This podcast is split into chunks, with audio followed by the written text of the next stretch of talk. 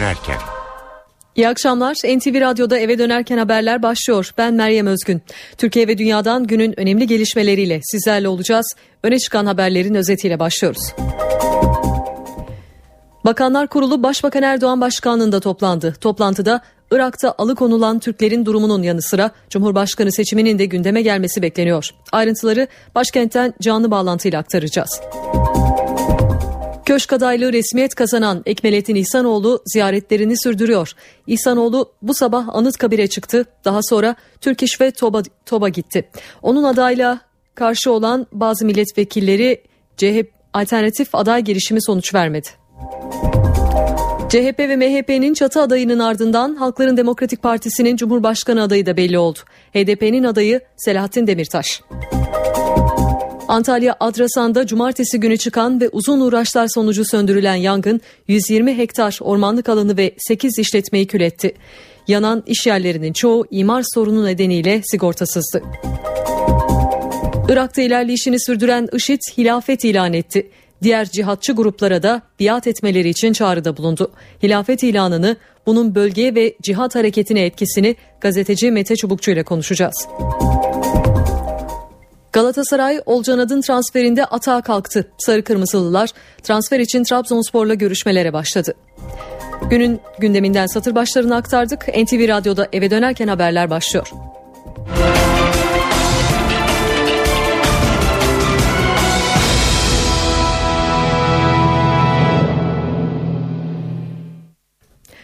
Gündem Cumhurbaşkanlığı seçimi. Gözler AK Parti'nin köşk adayının açıklanacağı kritik toplantıda.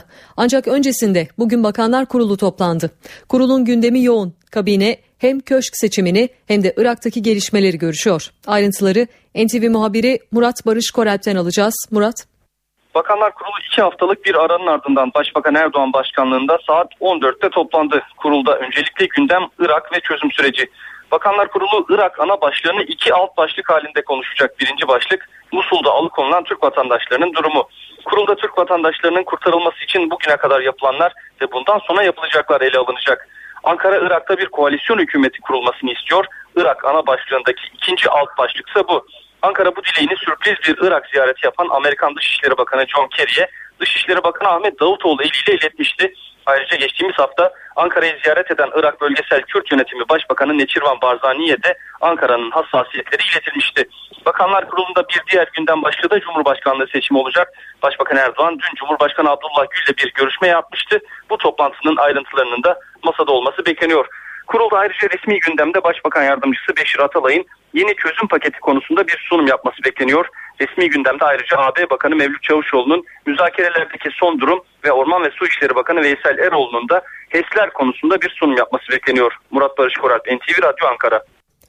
CHP ve MHP'nin çatı adayı Ekmeleddin İhsanoğlu, Cumhurbaşkanlığı için meclise yapılan resmi başvurusunun ardından haftaya Anıtkabir ziyaretiyle başladı. İhsanoğlu'nun bir sonraki durağı Türk İş ve TOBB oldu. Çatı adayın temaslarına dair notları NTV muhabiri Zeynep Atılgan'dan alacağız. Zeynep. Türkiye 13. Cumhurbaşkanı kim olacak sorusunun yanıtı aranıyor. Başkentte de köşk trafiği yaşanıyor. CHP ve MHP'nin Cumhurbaşkanı adayı Ekmeleddin İhsanoğlu adaylığının duyurulduğu 16 Haziran'dan bu yana temaslarını sürdürüyor. CHP ve MHP grupları İhsanoğlu'nun resmi adaylık başvurusunu dün meclis başkanlığına sunmuştu. Bu başvurunun ardından da İhsanoğlu yeni haftaya yoğun bir programla başladı. Bugün 3 randevusu vardı. Son durağı olan Türkiye Odalar ve Borsalar Birliği'nden az önce ayrıldı. TOBB Başkanı Rıfat Hisarcıklıoğlu'yla kameraların karşısına geçti İhsanoğlu. Verimli bir görüşme yaptıklarını söyledi. Mutlu ve umutlu ayrılıyorum dedi. Ekmeleddin İhsanoğlu TOBB'dan önce de Tesk ve Türk İş'i ziyaret etmişti. Yaklaşık yarımşar saat süren görüşmeler yaptı buralarda da.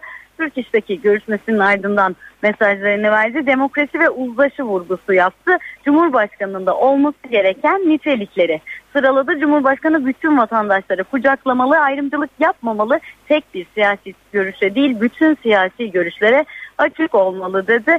CHP ve MHP'nin çatı adayı Ekmeleddin İhsanoğlu'nun bugünkü ilk adresi ise Anıtkabir'di. İşte bu ziyarete ilişkin izlenimleri de haberimizde dinliyoruz. Bu kutlu ve asli vazifeye talip olduğum şu anda Cumhuriyet'in değerlerinin takipçisi ve geliştiricisi olacağımı Türk milletinden ilan ederim. CHP ve MHP'nin Cumhurbaşkanlığı için çatı adayı Ekmeleddin İhsanoğlu resmi adaylık başvurusunun ardından ilk olarak Anıtkabir'i ziyaret etti. İhsanoğlu ilk mesajlarını da Anıtkabir özel defterine yazdı. Kalabalık bir heyetle Aslanlı yoldan yürüyen Cumhurbaşkanı adayı İhsanoğlu Atatürk'ün mozolesine çelenk bıraktı, saygı duruşunda bulundu. Ekmeleddin İhsanoğlu'na CHP ve MHP milletvekilleriyle kendisini destekleyen vatandaşlar da eşlik etti.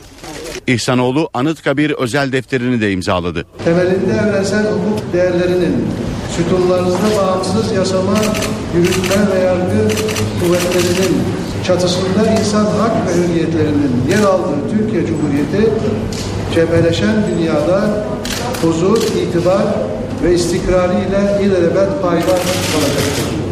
Ekmeleddin İhsanoğlu Anıtkabir'de vatandaşlarla da sohbet etti.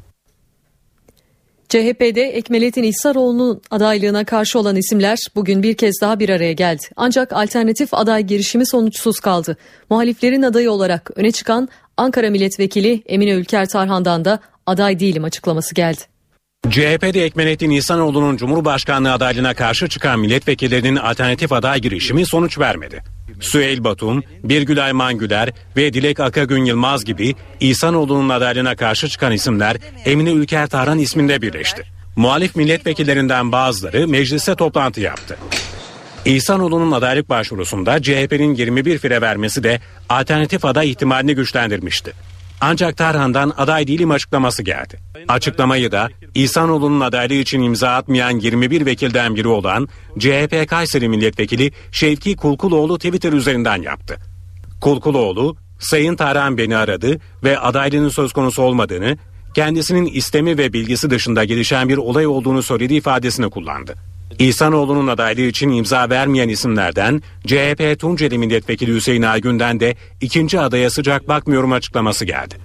Aygün, Tunceli'deki seçmenlerin genel görüşünün de Tayyip Erdoğan karşısında güçlü bir cephe örülmesinden yana olduğunu söyledi. Bu arkadaşlarımızın da her şeye rağmen Cumhuriyet Halk Partisi Genel Başkanı'nın ortaya koyduğu irade çerçevesinde partinin desteklediği İhsanoğlu ile ilgili olarak Cumhuriyet Halk Partisi'ne halel getirecek bir hamlenin içinde, dolayısıyla Türkiye'ye zarar verecek bir hamlenin içinde olacaklarına ihtimal vermem. Herkes rahat olmalıdır. Cumhuriyet Halk Partisi milletvekilleri tarafından ikinci bir aday çıkarılmayacaktır. CHP'de muhalif isimlerin girişimine tepki de var. Bu girişim Cumhuriyet Halk Partililik ruhuna ve Cumhuriyet Halk Partisi'nin tüzüğünde yer alan esaslara, yani disiplin anlamında yer alan esaslara aykırı bir davranıştır. CHP ve MHP'nin çatı adayı Ekmeleddin İhsanoğlu'nun ardından Cumhurbaşkanlığı yarışında ikinci isim de belli oldu. Halkların Demokratik Partisi'nin adayı Selahattin Demirtaş oldu. Aynı zamanda partinin eş başkanlık görevini yürüten Demirtaş seçim öncesi iddiaları konuştu. Sizi şaşırtmayacağız. Adayımız sevgili Selahattin Demirtaş. CHP ve MHP'nin ardından HDP'de köşk adayını açıkladı. Eş başkan Selahattin Demirtaş, Cumhurbaşkanlığı seçimine HDP adayı olarak girecek. Süreç boyunca hem adaylık çalışmalarını hem de HDP başkanlığını yürütecek olan Demirtaş iddialı konuştu. Biz çözümümüzü anlatmak için 40 günü fazla bile görüyoruz. Ama 40 günü var madem 40 defa anlatacağız. Bir şeyi 40 defa söyleyince olurmuş. Çankaya çıkacağız. Demirtaş rakiplerine seslendi. Karşımızda kaç aday olursa olsun iki çizgi yarışacak. Birincisi özgürlüğü, demokrasiyi, emeği, barışı, kardeşliği, eşitliği temsil edecek olan biz. İkincisi de en iyi devleti biz yönetiriz anlayışıyla kendini üstün görenlerin, üstün zannedenlerin çizgisi olacak. Demirtaş seçime yönelik hedeflerini de açıkladı. Çözüm sürecine vurgu yaptı. Türkiye'de kalıcı barışın, iç barışın tesisi için kim Cumhurbaşkanı olursa olsun bizler çabalarımızı daha da aktifleştireceğiz. Bu ülkede yaşayan her yurttaş asla kendi tarihini, geçmişini inkar etmek zorunda kalmadan bu devletin gerçek sahibi olacağı günleri yaratmak için mücadele edeceğiz. Başbakan Yardımcısı Beşir Atalay, Cumhurbaşkanlığı seçimi ve çözüm süreci hakkında konuştu. Atalay, üstü kapalı da olsa Başbakan Erdoğan'ın Cumhurbaşkanı adayı olacağını söyledi. Beşir Cumhurbaşkanı Abdullah Gül partinin başına geçer mi sorusuna da yanıt verdi. Partimizin bütün mekanizmalarında, bütün karar organlarımızda başbakanımızın Cumhurbaşkanı adayı olması yönünde çok ağırlıklı bir eğilim çıktı. Bu başbakanımızın şu anda tabii hakkıdır ve en uygun adaydır diye hepimiz öyle gördük. AK Parti Cumhurbaşkanı adayını Salı günü açıklayacak. Adayın açıklanacağı toplantı öncesinde Başbakan Yardımcısı Beşir Atalay köşk seçimine ilişkin önemli mesajlar verdi. Atalay isim vermedi. Ancak üstü kapalı da olsa AK Parti'nin adayı olarak Başbakan Recep Tayyip Erdoğan'ı gösterdi. Neticede Başbakanımız köşke çıktığında burada bir hükümet kurulacak. Yeni birisi ve milletvekilliği olması gereken birisi bir hükümet kuracak. Ondan sonra tabii 45 gün içinde partinin olağanüstü genel kurulu kongresi yapılacak. Atalay, Başbakan Erdoğan'ın Cumhurbaşkanı seçilmesi durumunda Cumhurbaşkanı Abdullah Gül partinin başına geçer mi sorusuna da yanıt verdi. Tayyip Bey Cumhurbaşkanı seçildiğinde partinin genel başkanı, yeni kurulacak hükümetin başbakanı gibi konular biraz daha şu anda tehir edilen konular. Ve çözüm süreci için hazırlanan yeni paket. Atalay paketle sürecin yasal bir çerçeveye oturduğuna dikkat çekti. Yol haritası çalışılıyor. İşte silahsızlandırma, bu eve dönüşle ilgili pek çok çalışma yapılacak. Kısa bir ara veriyoruz, ardından eve dönerken haberler kaldığı yerden devam edecek. Eve dönerken devam ediyor.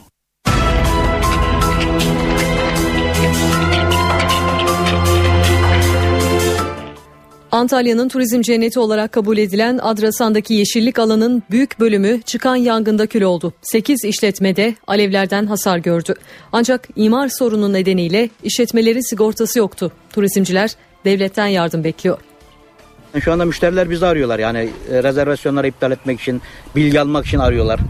Turizm cenneti Adrasan'ın eski görüntüsünden eser kalmadı. Antalya'daki koyda 8 iş yeri ve 120 hektar orman alanı küle döndü. Yaklaşık zarar 3 milyon lira. Ben burayı krediyle başladım sezona. Borcum o kadar çok ki çalışıp içinden ödemeye başlamıştım ve buradan 10 kişi ekmek parası yiyordu. Yanan iş yerlerinin çoğu sigortalı değil. Sigorta ahşap olduğu için tesisimiz risk oranı yüksek olduğu için hiçbir şirket yapmadı, yanaşmadı yani. Yani 2 trilyona yakın benim aynı şekle gelmem için. Hani benim için büyük bir yıkım yani. Ayrıca yapıların da ruhsatı yok. Çünkü bölgede imar yok. Planla ilgili çalışmalar belli bir noktaya gelmişti. Ben şahsen yarın elden Ankara'ya o son şeklini götürüp onaylanmak üzere götürecektim. Ama tabii böyle bir acı yaşadık. Sağlam kalan iş yerleri yaraları sarmak için harekete geçti. Bir hafta içinde bir kendi aramızda bir toplantı yapacağız. İnşallah işte onların en azından bu yöreye olan borçlarını, şeylerini üstlenmeye çalışacağız elimizden geldiğince. Yangın nedeniyle çok sayıda rezervasyon iptal edildi. Ancak Adrasan'dan vazgeçmeyenler de var. Her yıl 2 defa buraya geliyorum. Çünkü Adrasan benim 2. evim. Gaziantep'te de bir halı fabrikasında çıkan yangın güçlükle kontrol altına alındı. Ancak 600 işçinin çalıştığı fabrika kullanılamaz hale geldi. 600 işçinin çalıştığı halı fabrikası bir gecede kül oldu. Gaziantep'te organize sanayi bölgesindeki fabrika alev alev yandı. Depo bölümündeki kimyasal maddelerin patlaması sonucu büyüyen yangın fabrikayı sardı. İtfaiye 200 personel ve 50 araçla söndürme çalışmalarını yürüttü. Ekipler fabrikanın duvarlarını kırarak alevlere 6 noktadan müdahale etmeye çalıştı. Ancak rüzgar nedeniyle söndürme çalışmaları güçlükle yürütüldü.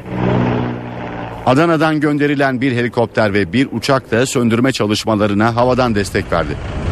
Fabrikanın kendi içerisinde makinelere geçilmemesini sağladık ama şu an makine bölümüne de geçti, ambardan makine bölümüne.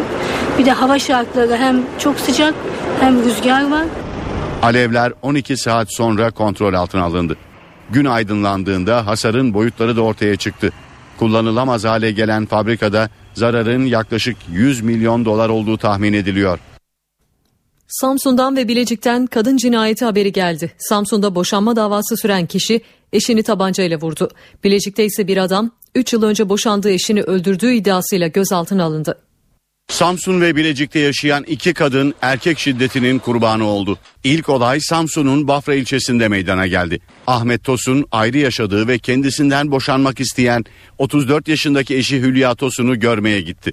Ancak karı kocanın görüşmesi kısa sürede kavgaya dönüştü. Ahmet Tosun yanında getirdiği tabancayı çıkardı ve iki çocuğunun gözü önünde eşini vurdu. Hülya Tosun hayatını kaybetti. Olaydan sonra kaçan zanlı ise polis tarafından yakalandı. Bilecik'in Bozüyük ilçesinde ise bir kişi 3 yıl önce boşandığı eşini öldürdüğü gerekçesiyle yakalandı. İddiaya göre Levent ise 31 yaşındaki eski eşi Emine Baş'ın evine gitti. 3 çocuk annesi kadınla tartışmaya başlayan Levent ise yanındaki tabancayla Emine Baş'a ateş açtı. Ağır yaralanan kadın kaldırıldığı hastanede hayatını kaybetti. Polis olayın ardından kaçan Leventse'yi yakalayarak gözaltına aldı. Muğla Fethiye'deki Kumburnu ve Belceyiz plajlarının işletme hakkının özel bir şirkete verilmesi protesto edildi. Yüzlerce kişi Kumburnu plajında toplandı ve ellerinde pankartlarla Belceyiz plajına yürüdü. Fethiye Belediye Başkanı Behçet Saatçi, haksız bir uygulamaya karşı hukuk arayışı içinde olduklarını, plajların Fethiyelilere verilmesi gerektiğini söyledi.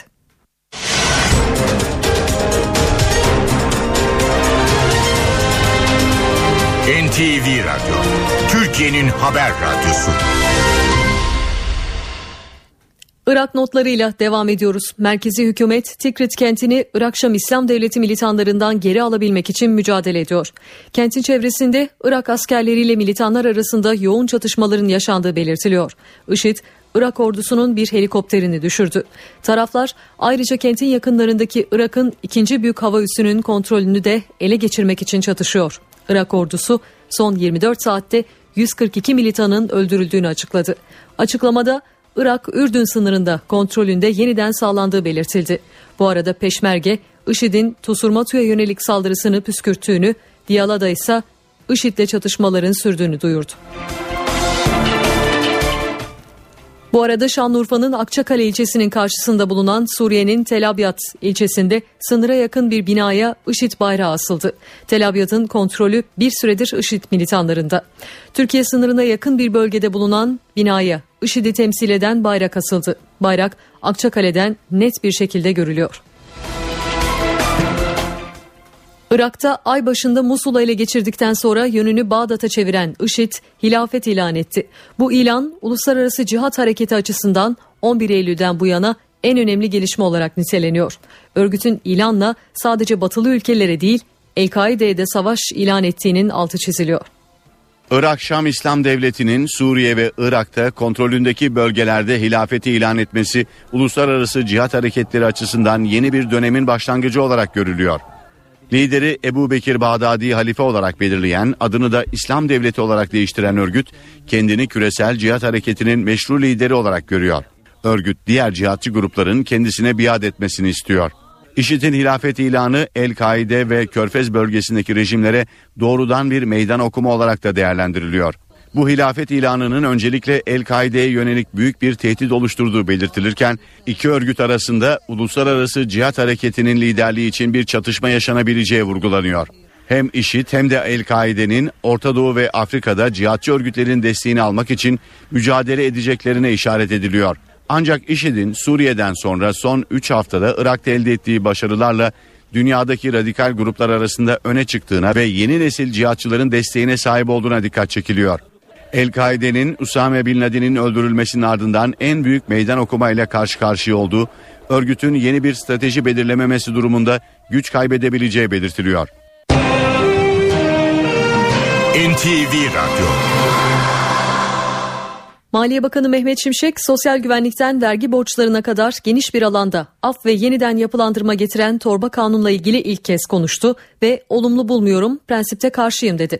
Şimşek, tasarıda vergi denetimlerinde kesilen cezaların silinmesini öngören maddenin değiştirilmesini önerdi. Cezaları da içine alacak bir taksitlendirme yoluna gidilebilir dedi. Vergi ve sigorta prim borçlarına af getiren düzenlemede kapsamın daraltılması gündemde. Maliye Bakanı Mehmet Şimşek, düzenlemenin yer aldığı torba yasanın komisyon aşamasında konuştu. Şimşek, düzenlemenin af niteliğinde olmaması, dar kapsamda olması gerektiğine vurgu yaptı. Bu maddeyi değiştirebiliriz dedi. Bir ana para, bir ceza, bir de faiz var. Bu düzenlemede ana paradan vazgeçilmesi söz konusu değil. Ama cezaların silinmesi bizim caydırıcılığımızı azaltıyor. Belki o cezalara ilişkin hüküm düzeltilebilir. Cezaları da alacak şekilde bir taksitlendirmede kolaylık sağlama yoluna başvurulabilir. Ama takdir komisyonun. Şimşek, tasarı kapsamına giren vergi borcunun 67 milyar lira olduğunu söyledi. 0 ila 5 bin liranın üzerinde vergi borcu olanların sayısının da 9 milyon 858 bin kişi olduğunu belirtti. Yeni düzenleme ile ilgili önerisini anlattı. Enflasyon farkını da alacağız. Sadece gecikme faizi yerine o dönemin enflasyonuyla düzenleyeceğiz. O irade gösterilip burada yapılırsa bu tasarının maliyeti gecikme faizi ile enflasyon arasındaki fark kadar olacak. Böyle olursa bir af düzenlemesi olmaktan çıkartılacak. Taksitlendirme imkanı 77 milyonun hakkından feragat edilmeden yapılacak. Maliye Bakanı düzenlemeyi bakanlık olarak hazırlamadıklarını belirterek partimizin sahiplendiği bir teklif. Ben de parti üyesiyim. Sahip çıkmam gerekir ama af niteliğindeki bu düzenlemeleri olumlu bulmuyorum dedi. Para ve sermaye piyasalarındaki işlemlere bakalım. Borsa İstanbul şu sıralarda 78.610 seviyesinde. Serbest piyasada dolar 2 lira 12 kuruş, euro 2.89'dan işlem görüyor. Kapalı çarşıda ise Cumhuriyet altını 602, çeyrek altın 146 liradan satılıyor. Eve dönerken haberlere saat başına kadar ara veriyoruz. Eve dönerken devam ediyor.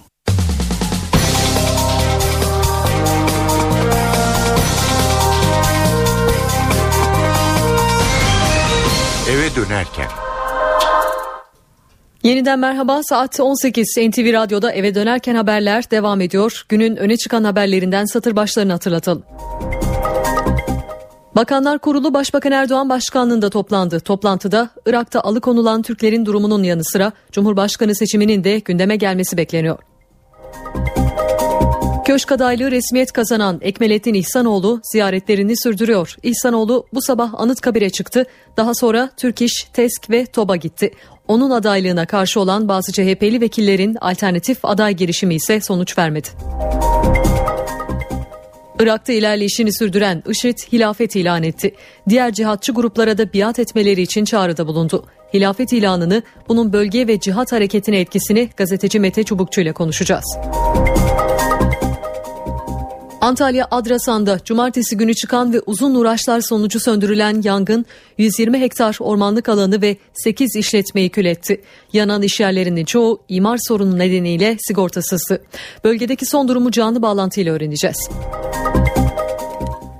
Evlerine temizlikçi çağıran, herkesi ilgilendiren soruna torba yasada çözüm bulunacak. Ayda 10 günden az çalışan gündelikçinin prim ödeme zorunluluğu ortadan kalkıyor. Öne çıkan haberlerden satır başları böyle. Şimdi ayrıntılara geçelim.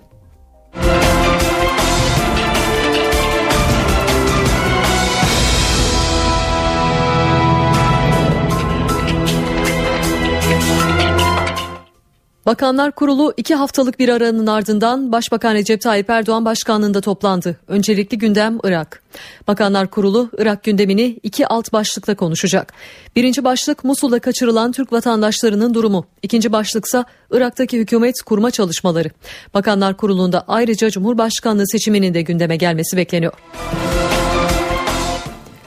CHP ve MHP'nin ortak Cumhurbaşkanı adayı Ekmeleddin İhsanoğlu resmi başvurunun ardından ilk olarak Anıtkabir'i ziyaret etti. İhsanoğlu'nun ziyaretine bazı CHP ve MHP milletvekilleri eşlik etti. Atatürk'ün mozolesinde saygı duruşunda bulunan İhsanoğlu daha sonra Anıtkabir özel defterini imzaladı. Bu kararlı yolculuğumuzda en büyük gücümüz milli egemenliğimizin tecelli ettiği Türkiye Büyük Millet Meclisi, en sağlam dayanağımızsa muasır medeniyet seviyesinin üzerinde çıkma hedefimizdir diye yazdı. İhsanoğlu, Anıtkabir'in ardından sırasıyla Türk İş, Tesk ve TOBB'u ziyaret etti. Türk İş ziyaretinden sonra açıklama yapan İhsanoğlu, demokrasi vurgusu yaptı. Cumhurbaşkanı, tek bir siyasi görüşe değil, bütün siyasi görüşlere açık olmalı, tüm toplumun taleplerini dinlemeli dedi. CHP'de Ekmeleddin İhsanoğlu'nun adaylığına karşı olan isimler bugün bir kez daha bir araya geldi. Ancak alternatif aday girişimi sonuçsuz kaldı. Muhaliflerin adayı olarak öne çıkan Ankara Milletvekili Emine Ülker Tarhan'dan da aday değilim açıklaması geldi. CHP'de Ekmeleddin İhsanoğlu'nun Cumhurbaşkanlığı adaylığına karşı çıkan milletvekillerinin alternatif aday girişimi sonuç vermedi. Süheyl Batum, Birgül Ayman Güler ve Dilek Akagün Yılmaz gibi İhsanoğlu'nun adaylığına karşı çıkan isimler Emine Ülker Tarhan isminde birleşti. Muhalif milletvekillerinden bazıları mecliste toplantı yaptı. İhsanoğlu'nun adaylık başvurusunda CHP'nin 21 fire vermesi de alternatif aday ihtimalini güçlendirmişti. Ancak Tarhan'dan aday değilim açıklaması geldi. Açıklamayı da İhsanoğlu'nun adaylığı için imza atmayan 21 vekilden biri olan CHP Kayseri Milletvekili Şevki Kulkuloğlu Twitter üzerinden yaptı. Kulkuloğlu, "Sayın Tarhan beni aradı ve adaylığının söz konusu olmadığını, kendisinin istemi ve bilgisi dışında gelişen bir olay olduğunu söylediği" ifadesini kullandı. İhsanoğlu'nun adaylığı için imza vermeyen isimlerden CHP Tunceli Milletvekili Hüseyin Aygün'den de ikinci adaya sıcak bakmıyorum açıklaması geldi. Aygün, Tunceli'deki seçmenlerin genel görüşünün de Tayyip Erdoğan karşısında güçlü bir cephe örülmesinden yana olduğunu söyledi. Bu arkadaşlarımızın da her şeye rağmen Cumhuriyet Halk Partisi Genel Başkanı'nın ortaya koyduğu irade çerçevesinde partinin desteklediği İhsanoğlu ile ilgili olarak Cumhuriyet Halk Partisi'ne halel getirecek bir hamlenin içinde, dolayısıyla Türkiye'ye zarar verecek bir hamlenin içinde olacaklarına ihtimal vermem. Herkes rahat olmalıdır. Cumhuriyet Halk Partisi milletvekilleri tarafından ikinci bir aday çıkarılmayacaktır. CHP'de muhalif isimlerin girişimine tepki de var. Bu girişim Cumhuriyet Halk Partililik ruhuna ve Cumhuriyet Halk Partisi'nin tüzüğünde yer alan esaslara, yani disiplin anlamında yer alan esaslara aykırı bir davranıştır. CHP ve MHP'nin çatı adayı Ekmeleddin İhsanoğlu'nun ardından Cumhurbaşkanlığı yarışında ikinci isim de belli oldu. Halkların Demokratik Partisi'nin adayı Selahattin Demirtaş.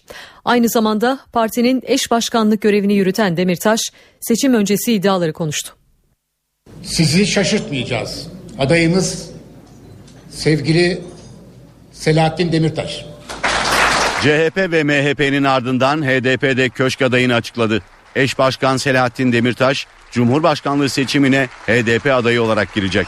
Süreç boyunca hem adaylık çalışmalarını hem de HDP başkanlığını yürütecek olan Demirtaş iddialı konuştu.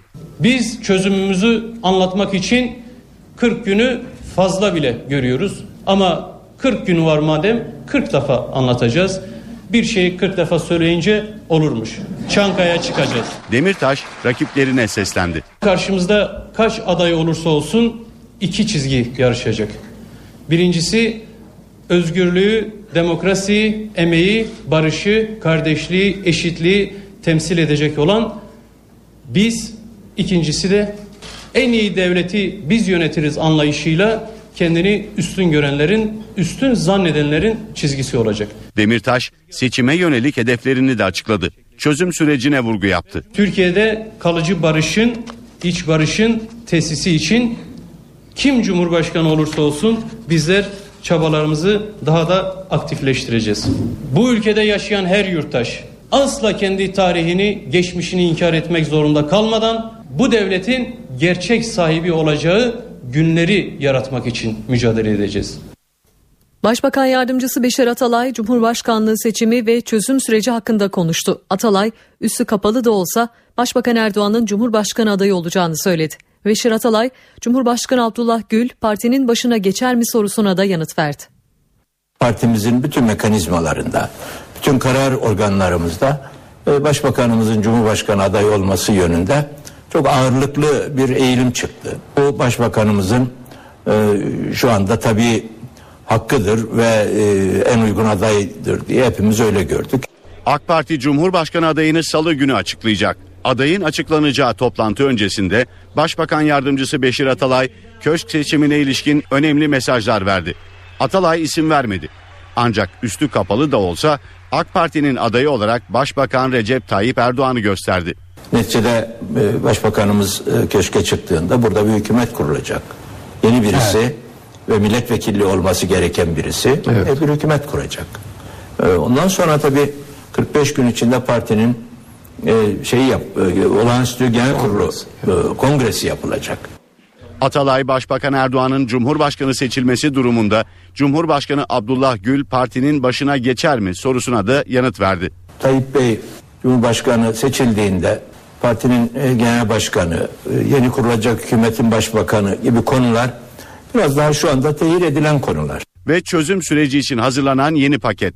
Atalay paketle sürecin yasal bir çerçeveye oturduğuna dikkat çekti. Yol haritası çalışılıyor. İşte silahsızlandırma, bu eve dönüşle ilgili pek çok çalışma yapılacak. NTV Radyo. Antalya'nın turizm cenneti Adrasan'da çıkan yangında 120 hektar ormanlık alan ve 8 işletme kül oldu. İmar sorunu nedeniyle işletmelerin sigortası yoktu. Turizmciler devletten yardım bekliyor. Son durumu NTV muhabiri Sibel Atasoy'dan öğreneceğiz. Sibel.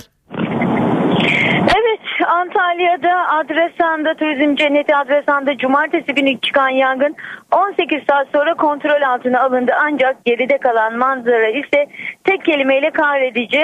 Adrasan'ın koyu eşsiz güzellikteki mavisi ve yemyeşil kızılçam ormanları tatilcilerin en çok tercih ettiği turizm bölgelerinden biriydi.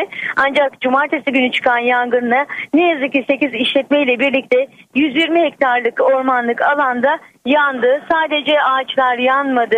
Canlılar da vardı. Birçok kaplumbağa, sincaplar ve kuşlar da yok olup gittiler yangında. Evet, yangınla ilgili hasar tespit çalışmaları yapıldı. Yaklaşık 3 milyon liralık bir hasarın olduğu tespit edildi. Bununla ilgili çalışmalar devam ediyor. Yaraların sarılması ile ilgili. Kumluca Belediye Başkanı Hüsamettin Çetinkaya ile konuştuk. Kendisi Adrasan'da imar sorununun yaşandığını ve bu nedenle bir takım sıkıntılarının olduğunu belirtti ve bununla ilgili de bir dosya hazırladığını, Ankara'ya bu dosyayı götüreceğini söyledi. Aslında yangınla birlikte işte hasır altı edilen birçok sorun var. Bunlardan birisi imar sorunu, diğeri tapu sorunu, aynı zamanda bir de sigorta sorunu var. Buradaki yapılar ağaçtan olduğu için sigorta şirketleri risk fazlalığı nedeniyle sigorta yapmıyor. O yüzden burada işletmeciler oldukça zor durumda kaldılar. Son gelişme olarak işletmeciler yarın Olimpos ve Adrasan'daki işletmeciler yarın toplanacaklar. Saat 11'de bir toplantı yapacaklar. Ardından bir basın açıklaması yapacaklar. Hem sorunlarıyla ilgili hem de bundan sonraki süreçle ilgili. Yarın Antalya Valisi burada olacak, incelemelerde bulunacak Orman Bölge Müdürü ile birlikte. Aynı zamanda işletmecilerin, buradaki turistik tesislerin sahipleri bir konuttan müzdaripler rezervasyon iptallerinin çok fazla olduğunu söylüyorlar. Ancak diyorlar Adrasan'da sadece 8 işletme yandı. Diğer yerler hizmete devam ediyorlar. Adrasan tutkunları bizi yalnız bırakmasınlar. Yine buraya gelmeye devam etsinler isteğinde bulunuyorlar. İstanbul hafta sonunda bir tarihi eserini daha kaybetti. Haydarpaşa Garı, Milli Eğitim Müdürlüğü binası ve Galatasaray Üniversitesi'nden sonra şimdi de Hüseyin Avni Paşa Köşkü alevlere teslim oldu. Mega kentin tarihi eserlerinin önlem alınmadığı için yandığı ifade ediliyor. O raporda en son belki teknik dile uymayan bir uyarıda bulunmuştum, yazmıştım. Demiştim ki böyle giderse biz 50 yıla kadar Osmanlı eseri görmek için Bulgaristan'a gitmek zorunda kalırız diye. O rapor yayınlandığında Galatasaray Üniversitesi, Haydarpaşa Garı, Milli Eğitim Müdürlüğü binası ve Hüseyin Avni Paşa Köşkü henüz yanmamıştı. Afet uzmanı yardımcı doçent doktor Kubilay Kaptan İstanbul'daki tarihi eserler için deprem ve yangın uyarısında bulunmuştu. Hüseyin Avni Paşa'nın da dahil olduğu 46 tane önemli binamızda 150 yılını geçmiş binada yangın tehlikesi olduğunu söyledik. 1700 tarihi camimizden maalesef 1000'in üzerinde 1200 küsürünün aynı tehlikeye haiz olduğunu söyledik. İstanbul'un tarihi eserleri son yıllarda birer birer yandı. Hemen hepsi asırı devirmiş ahşap binalardı. Son olarak Fethi Paşa korusundaki Hüseyin Avni Paşa Köşkü kül oldu. Oysa koruma altındaki bir eserdi. Tarihi binaların çoğunu bakımsızlık ya da onarım yapılırken yandı.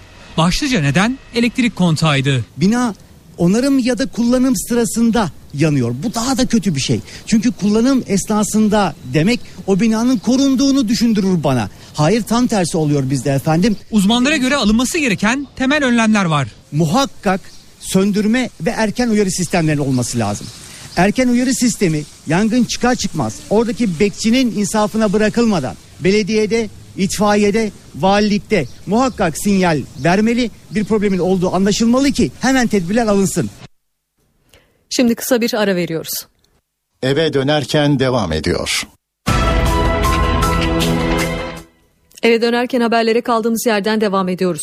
Samsun'dan ve Bilecik'ten kadın cinayeti haberi geldi. Samsun'da boşanma davası süren kişi eşini tabancayla vurdu. Bilecik'te ise bir adam 3 yıl önce boşandığı eşini öldürdüğü iddiasıyla gözaltına alındı.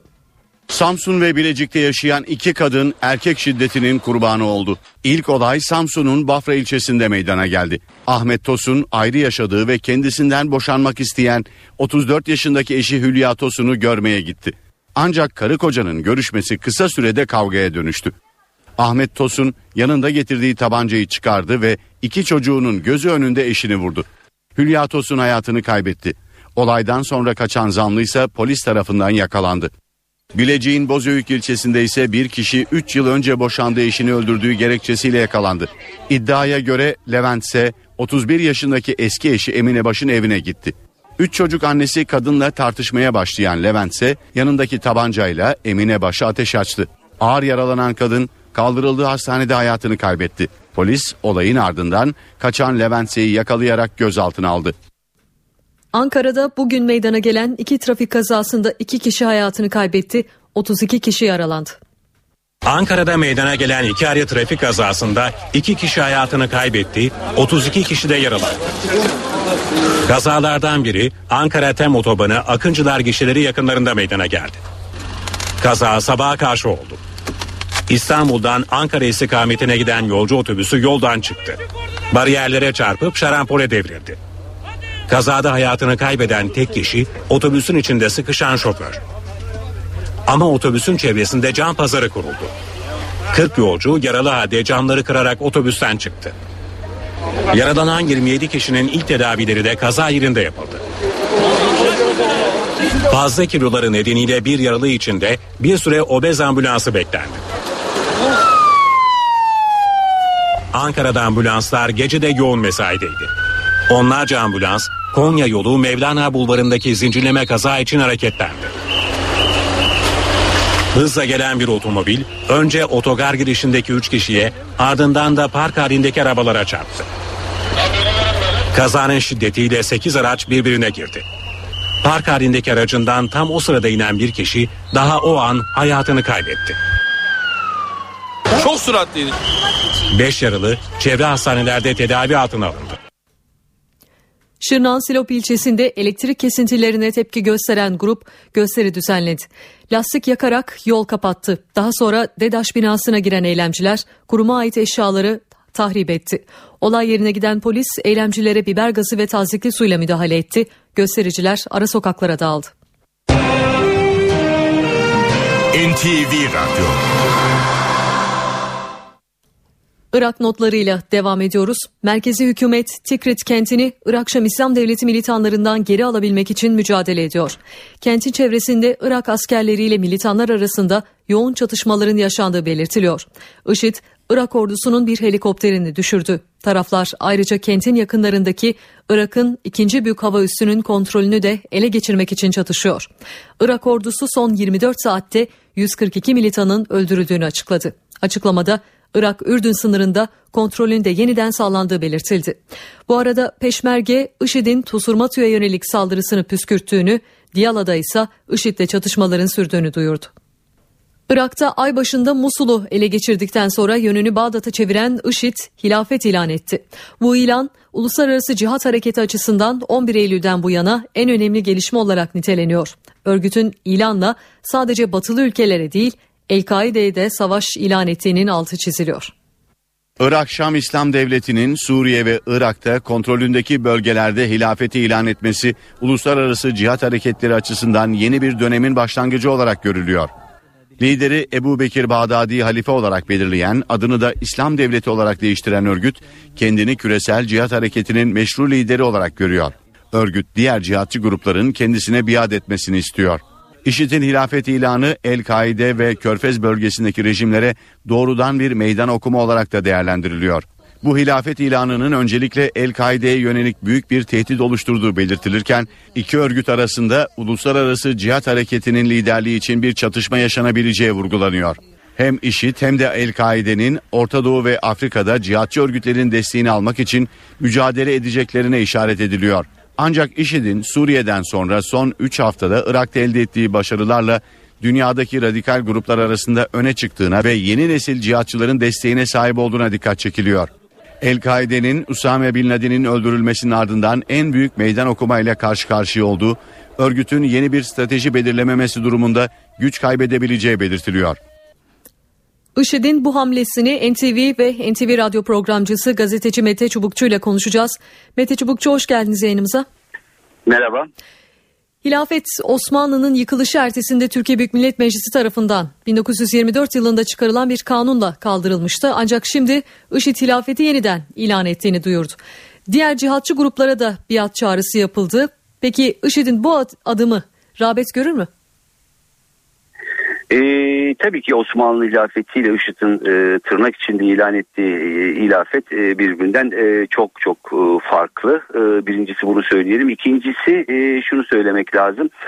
IŞİD bu hareketiyle aslında bir anlamda farklı bir yöne evrilmesiyle birlikte, yani hedefi zaten bir İslam devleti kurmak ve hilafeti yeniden kurmak, bunu kendince belli bir alanda uyguladığını söylüyor. Ama ikincisi tabii ki bunu uygularken kendi daha açık hedef haline, daha tepkileri üzerine çekmeye de başlıyor.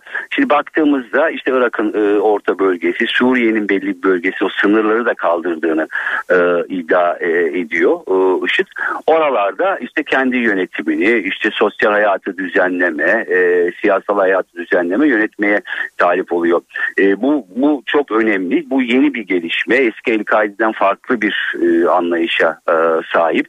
Aslında herkes bunu Orta Doğu'ya yayılabileceğinden ürküyor, ama bir yandan bunu yaparken iki sorunla karşı karşıya kalabilir. Birincisi, oradaki yerel unsurlar, yani özellikle Irak'taki yerel unsurlar, orta bölgedeki aşiretler, örgütlerle birlikte oradaki yönetimi onlara rağmen götürebilir mi? Bu büyük bir soru işareti. Sonuçta siyasal ve ekonomik çıkar çatışması gündeme gelebilir. Ama ikincisi, bölge ülkelerinin tepkisine bakmak gerekecek. Çünkü bir yandan bir Müslüman coğrafyada bir takım bölge ülkelerinin yönetimlerini de tehdit edecek bir oluşuma doğru gitmekte. IŞİD hani Suudiler tırnak içinde her ne kadar destekliyor dense bile, bir takım ülkelere kendilerinin soktuğu söylense bile, uzun vadede aslında işte Suudi Arabistan için, Katar için, bölgedeki ülkeler için bir tehdit oluşturmaya başlıyor. Dolayısıyla bir de tabii bunun Batı cephesi var, yani Amerika ve Batı ülkeleri, Türkiye de bunun içine dahil.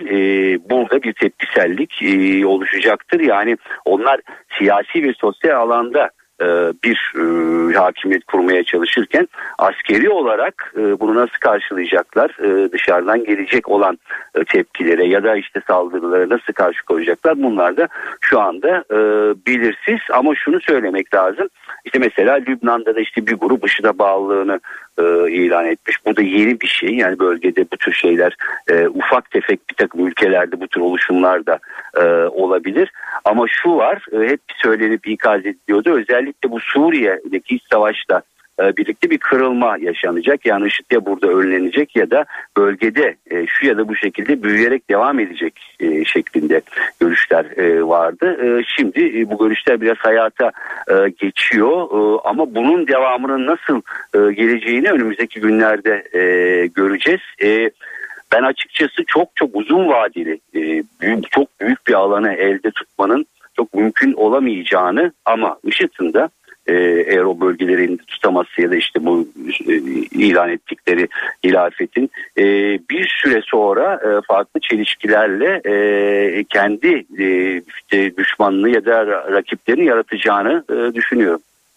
Peki El-Kaide ile IŞİD arasındaki durumu, yani ayrılığı derinleştirir mi bu ilan?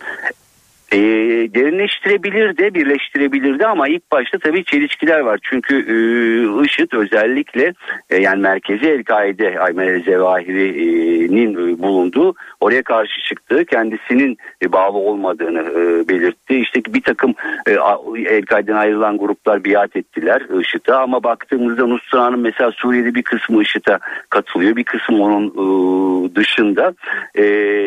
ilk başta özellikle liderlik mücadelesinde bir problem çıkacaktır. Burada bir çelişki yaşanacaktır. Burada bir çatışma yaşanabilir. Bir takım güçler bunu da körükleyebilir, iki grubu birbiriyle savaştırmak için. Ancak İkinci bir opsiyon ya da ihtimal anlaşmaları durumları. Çünkü bu tür hareketlerde anlaşma da söz konusu oluyor. Biri diğerine biat ediyor ama şu yani Ayman el-Zevahiri'den tabii Bağdadi'ye yani IŞİD'in liderinin biat etmesini beklemek çok güç. Dolayısıyla o bir El-Kaide bir de El-Kaide'den türeyen farklı bir örgütlenmeyle paralel bir şekilde gidilecek gibi görünüyor ama bunlar alanda birbirleriyle çeliştikleri noktada çatışacaklardır. Mete Çubukçu, çok teşekkür ediyoruz yayına katkılarınız için. Sağ olun. Irak'taki gelişmeler İsrail'de yakından takip ediliyor. İsrail Başbakanı Benjamin Netanyahu, IŞİD'e karşı mücadele eden bölgesel Kürt yönetiminin bağımsızlığına destek vereceklerini söyledi. Netanyahu'dan gelen bu mesaj Erbil'de memnuniyet yarattı. Kuzey Irak'ta bağımsız Kürt devleti kurulmasına İsrail'den destek geldi. İsrail Başbakanı Benjamin Netanyahu, Kürtler bağımsızlığı hak ediyor dedi. Kürtlerin bağımsızlık isteğini desteklemeliyiz. Kürtler savaşçı bir millet. Siyasi kararlılıklarını kanıtladılar ve bağımsızlığı da hak ediyorlar. Netanyahu'nun bu mesajı Kuzey Irak Bölgesel Kürt yönetiminde memnuniyetle karşılandı.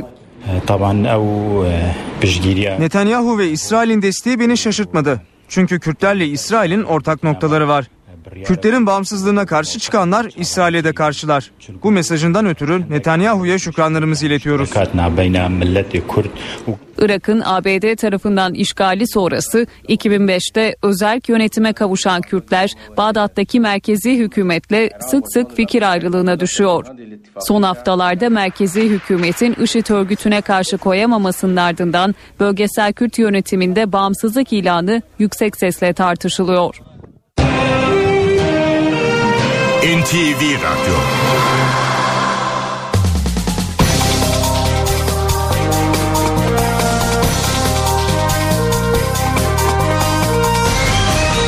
Eve dönerken. Saat 18.32. Öne çıkan haberlerin satır başlarını hatırlatalım. AK Parti Cumhurbaşkanlığı adaylığı başvurusu için yarın öğleden sonrasına Meclis Başkanlığından randevu talep etti. Köşk adaylığı resmiyet kazanan Ekmeleddin İhsanoğlu ziyaretlerini sürdürüyor. İhsanoğlu bu sabah Anıtkabir'e çıktı. Daha sonra Türk İş, Tesk ve TOBB'a gitti. Onun adaylığına karşı olan bazı CHP'li vekillerin alternatif aday girişimi ise sonuç vermedi. Dünya Kupası'nda bugün 2 maç var. Fransa Nijerya ile, Almanya ise Cezayir ile karşılaşacak. Maçların galibi çeyrek finale yükselecek. Satır başları böyleydi. Şimdi hava tahminlerini alacağız. NTV Meteoroloji Editörü Gökhan Abur'u dinliyoruz. İyi akşamlar. Rüzgarın zayıflamasıyla Batı Karadeniz, Marmara ve Kuzey Ege'de sıcaklar birkaç derece artacak ama çarşamba günü yeniden kuvvetlenecek Poyraz 2-3 derece azaltacak. Yurdun diğer kesimlerinde ise ortalamaları üzerinde olacak.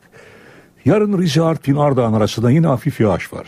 Antalya'nın batısında artacak bulutlanma da yerel yağışlar bırakabilir. Çarşamba günü Erzurum, Kars, Ağrı arasında gün içinde hafif yağış geçişleri görülecek.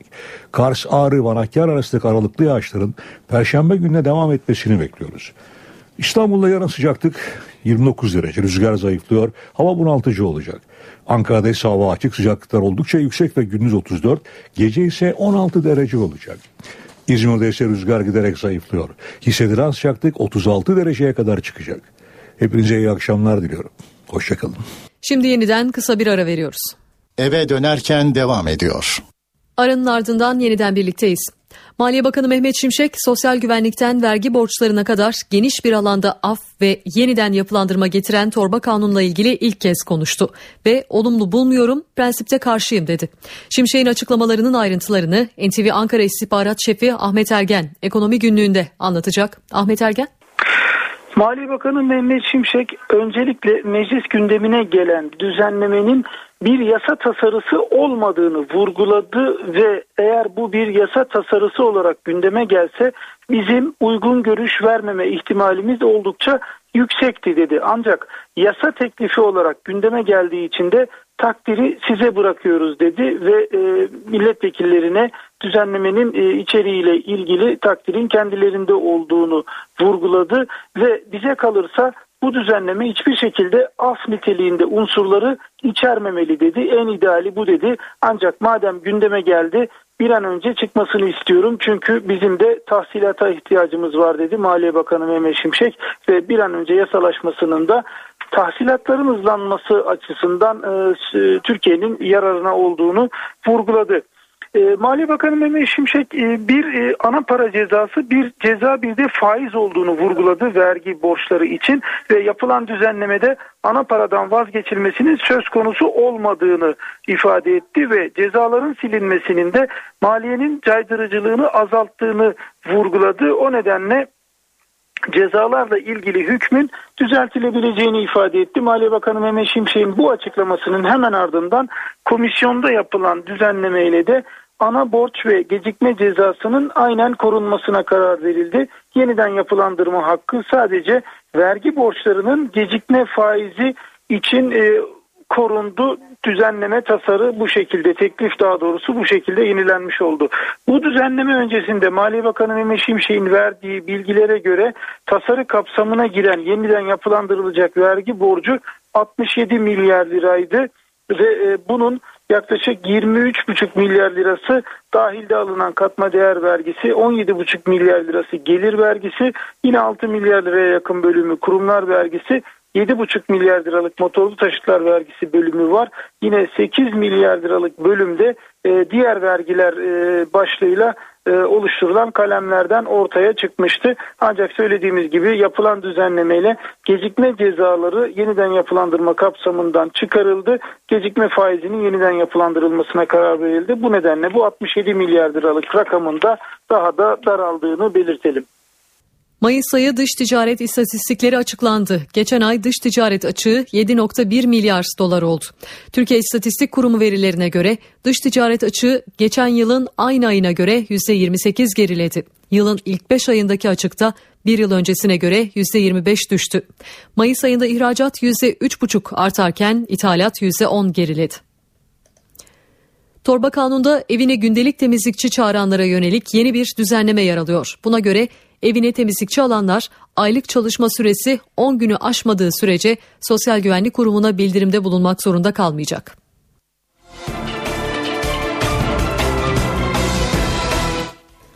Kocaeli, İstanbul'un hemen yanı başında ancak trafik yoğunluğu nedeniyle gidiş 2,5 saati buluyor. Bunu göz önünde bulunduran bir havayolu firması Kocaeli ile İstanbul arasında tarifeli deniz uçağı seferleri başlatma kararı aldı.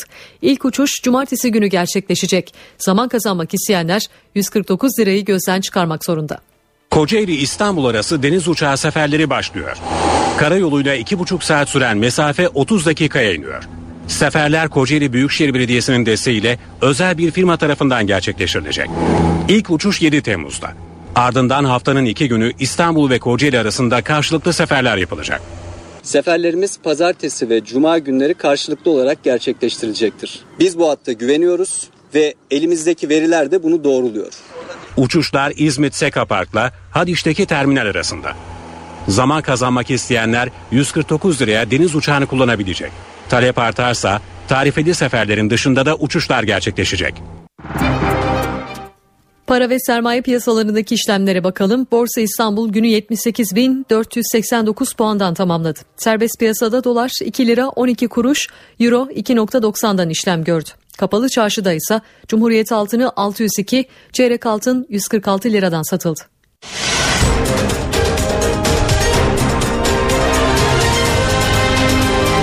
NTV Radyo, Türkiye'nin haber radyosu. Kuzey Kıbrıs Türk Cumhuriyeti'nde hükümet ortakları ve ana muhalefet partisi tarafından desteklenen anayasa değişikliği referandumda reddedildi. Halkın %62'si anayasa değişikliğinin yetersiz olduğunu savunarak red oyu kullandı. Evet oyu verenlerin oranı %38'de kaldı. Hükümet ortakları ve ana muhalefet partisinin desteğine rağmen böyle bir sonuç çıkması halkın siyasetçilere yönelik bir tepkisi olarak yorumlandı. Halk anayasa referandumunun yanı sıra yerel seçimler için de oy kullandı. Hükümetin büyük ortağı Cumhuriyetçi Türk Partisi 3 büyük kentte Lefkoşa, Girne ve Magusa'da belediye başkanlıklarını kaybetti. Başkent Lefkoşa'nın belediye başkanlığını iki küçük sol partinin ortak adayı olan Mehmet Sarmancı kazandı. İtalya Akdeniz'den mülteci topluyor. Sadece hafta sonunda 5000'den fazla kaçak İtalya donanması tarafından teknelerden toplandı. Teknelerden birinde 30 kaçağın cansız bedeni de bulundu. Akdeniz'e umuda yolculuğa çıkanları İtalyan donanması topluyor. Hafta sonunda bu rakam 5000'i aştı. Donanma herkese de zamanında ulaşamadı. Bulunan teknelerden birinden 30 cansız beden çıktı. İlk bulgular söz konusu 30 kişinin teknedeki aşırı kalabalık nedeniyle havasız kaldığını ve yaşamlarını yitirdiklerini gösteriyor. İtalya geçen Ekim ayında 360'tan fazla kaçağın Akdeniz'de boğulmasının ardından kaçakları teknelerinden alarak İtalya kıyılarına çıkarıyor. 2014'ün başından bu yana 60.000 kaçağın İtalya'ya ulaştığı belirtiliyor. Geçen yıl bu sayının 42.000 olduğuna dikkat çekiliyor. Kuzey Afrika kıyılarından teknelere doluşanlar özellikle yaz aylarında Akdeniz'i geçerek İtalya kıyılarına ulaşmaya çalışıyor. İtalyan hükümeti kaçaklarla mücadele konusunda Avrupa Birliği'nden daha fazla destek talep ediyor. İtalya'nın salı günü başlayacak Avrupa Birliği dönem başkanlığında da konunun Brüksel'in önemli gündem maddelerinden biri olması bekleniyor. Dünya Kupası'nın favorilerinden Almanya ikinci tur maçında bugün Cezayir ile karşılaşacak. Maç Cezayir için de çok önemli. Futbolcular tarih yazma peşinde. Ancak kamuoyunun ilgisi Cezayirli oyuncuların oruç tutup tutmadıklarına çevrilince takımın teknik direktöründen tepki geldi. Cezayir spor tarihinin belki de en önemli maçına çıkıyor. Cezayirli futbolcular Dünya Kupası'nda çeyrek finale kalabilmek için Almanya ile karşılaşacak. Maç öncesi Cezayir Teknik Direktörü Vahit Halilhodzic kameraların karşısındaydı. Ancak basın toplantısı muhabirlerin futbolcuların oruç tutup tutmadıkları yönündeki soruları üzerine gergin geçti. Bu tamamen onların tercihi. Bu özel bir durum ve siz bu soruyu soruyorsanız saygı ve etik eksikliğiniz var demektir. Futbolcular ne istiyorlarsa onu yapacaklar. Bu soruların burada durmasını istiyorum. Bu tartışmayı bitirin. Halilhodzic bu yöndeki soruların devam etmesi halinde toplantıyı terk edeceğini de söyledi. Cezayir Futbol Federasyonu da bir açıklama yayınlayarak Halilhodzic'in takımı çalıştırdığı yıllar boyunca dine çok saygılı olduğunu belirtti. Öte yandan Fransa'yı ise eski sömürgesinin maç korkusu sardı. Çok sayıda Cezayir kökenlinin yaşadığı Fransa'da maç sonrası olası taşkınlıklardan kaygı duyuluyor. Cezayir'in Rusya ile yaptığı ve 1-1 sona eren grup maçının ardından Fransa'nın değişik kentlerinde olaylar çıkmış, otomobiller ateşe verilmiş, 75 kişi gözaltına alınmıştı. Bulgaristan banka kriziyle boğuşuyor. Bankaların batacağı söylentileri üzerine halk şubelere akın etti. Onları istikrarı sarsmayı amaçlayan organize bir saldırı olarak niteleyen Bulgar hükümeti Avrupa Birliği'nden yardım istemek zorunda kaldı. Bulgaristan banka kriziyle karşı karşıya. Krizi çıkaransa bir bankanın batacağı yönündeki söylentiler. İnternet ve telefonla yayılan dedikodular üzerine halk bankalara akın etti. Bankamatikler ve şubelerin önünde uzun kuyruklar oluştu ve bir günde çekilen miktar 575 milyon doları buldu. Bu çapta nakit talebine hazırlıklı olmayan bankalar mesailerini erken bitirmek zorunda kaldı. Sofya borsası da bir günde %7,3 değer kaybetti. Olanlar hükümeti harekete geçirirken ülkenin en büyük 4. bankası olan Corporate Commercial Bank'ın yönetimine Merkez Bankası el koydu. Bu bir domino etkisi yaratıyor. Aslında halkın panik olmasını gerektirecek hiçbir şey yok. Bu yapay bir panik. Umarım hükümet ve Merkez Bankası yerinde müdahale eder. Halk paralarını çekmeye devam ediyor. Olanları istikrarı sarsmaya amaçlayan organize bir saldırı olarak niteleyen Bulgar hükümeti Avrupa Birliği'nden de yardım istedi. Avrupa Komisyonu Bulgaristan'dan gelen talep üzerine 2,3 milyar dolarlık krediyi onayladı. Gelen bu haberle kriz hafiflese de bankaların önündeki kuyruklar tam olarak bitmiş değil. Banka krizinin yanı sıra siyasi krizle de boğuşan ülkede 5 Ekim'de erken seçime gidilmesi de kararlaştırıldı. Avrupa Birliği'nin en yoksul ülkesi olan Bulgaristan'da 1996-1997 mali krizinde 14 banka batmıştı. Dünyanın en çok ziyaret edilen sosyal paylaşım sitelerinden Facebook'un yaklaşık 700.000 kullanıcısı üzerinde haber vermeden psikolojik deney yaptığı ortaya çıktı. Deney için yüz binlerce kullanıcısının içerik akış sayfasını değiştiren Facebook tepkiler üzerine özür dilemek zorunda kaldı. Sosyal paylaşım sitesi Facebook son uygulamasıyla tepkilerin odağında. Facebook'un yaklaşık 700 bin kullanıcısı üzerinde haber vermeden psikolojik deney yaptığı ortaya çıktı. Deney kapsamında yüz binlerce kullanıcının içerik akışı sayfasında değişiklik yapıldı ve rastgele belirlenen kullanıcılar iki gruba ayrıldı. Birinci gruptakilerin sayfalarında olumlu haberlere yer verilirken ikinci gruptakilerin sayfalarında olumsuz haberler yayınlandı. Ardından deneklerin sayfalarına yazdığı mesajlar incelemeye alındı. Sosyal ağ İngilizce kullananlar üzerinde gerçekleştirilen araştırmada sayfalarında olumlu haberlere yer verilenlerin olumlu mesajlar yazdığı belirlendi. Sosyal medyanın insanın düşünce ve duyguları üzerindeki etkisini gösteren deney yasal olsa da büyük tepki çekti. Facebook'un bu şekilde kullanıcılarının düşünce ve duygularını manipüle edebileceğine dikkat çekiliyor. Kullanıcıların korunması gerektiğine dikkat çeken İngiliz milletvekilleri deneyle ilgili soruşturma açılmasını talep etti. Facebook ise gelen tepkiler üzerine özür diledi. Saat başına kadar eve dönerken haberlere ara veriyoruz. Eve dönerken devam ediyor.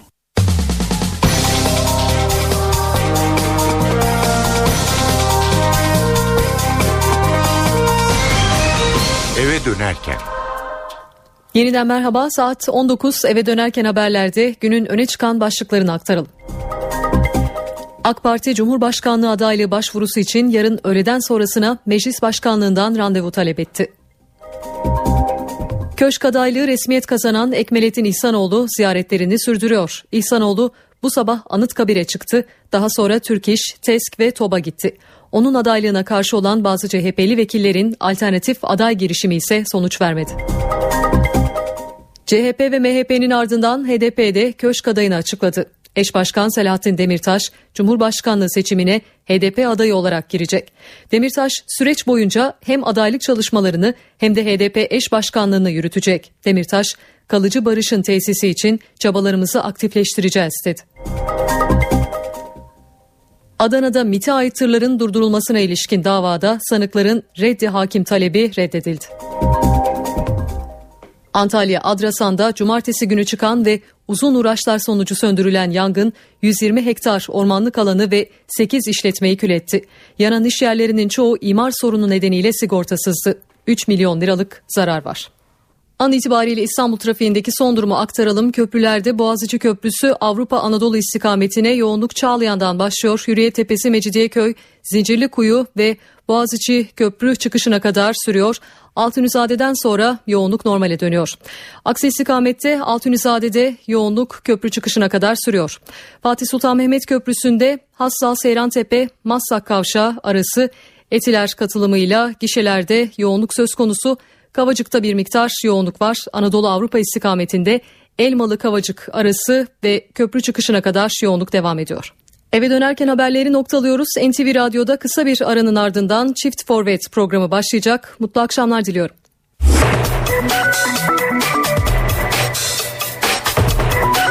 Burası NTV Radyo. Saat 20.